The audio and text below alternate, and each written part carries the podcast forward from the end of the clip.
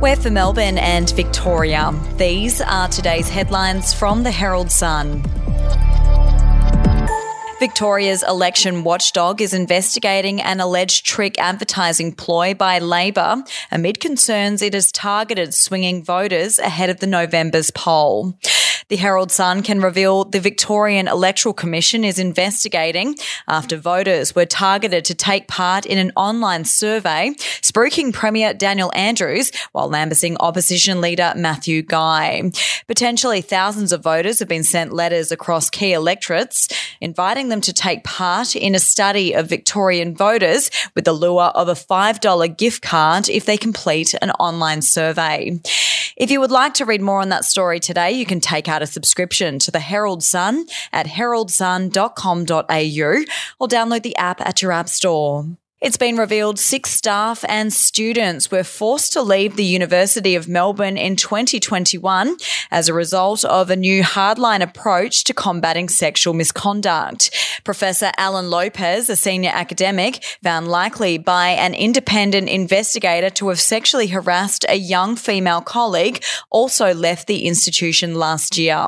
It's understood the professor categorically denies the allegations against him. We'll be back after this. News doesn't have to be boring. The Brits have given Prince Harry a new nickname after yet another tell all interview. Oh, God, is it the Ginger Whinger? Let the team at news.com.au get you up to speed each day with their podcast, From the Newsroom. a couple were busted joining the Mile High Club. Well, I guess they can't fly Virgin anymore. Politics, sport, red carpets, royals. Get all the goss in just a few minutes. Follow From the Newsroom wherever you get your podcast from.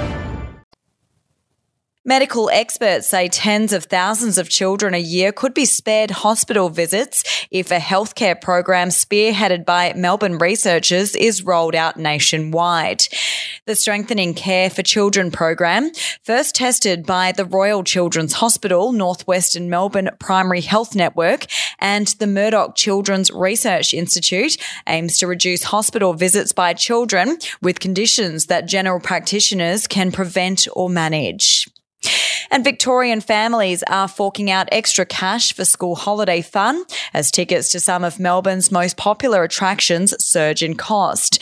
A review of entry prices to tourist attractions showed there was a price jump in 40% of destinations compared to 2021. Those are your headlines from the Herald Sun. For updates and breaking news throughout the day, take out a subscription at heraldsun.com.au. We'll have another update for you tomorrow.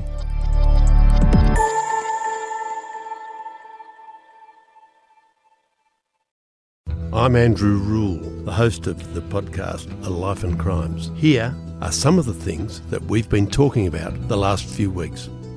The brutal truth is that when you start looking at it, they always kill or injure a lot more than each other. The professional hitman used to be a professional hitman. Evil strikes in all forms, but particularly as stupidity. Life and Crimes is available wherever you get your podcasts.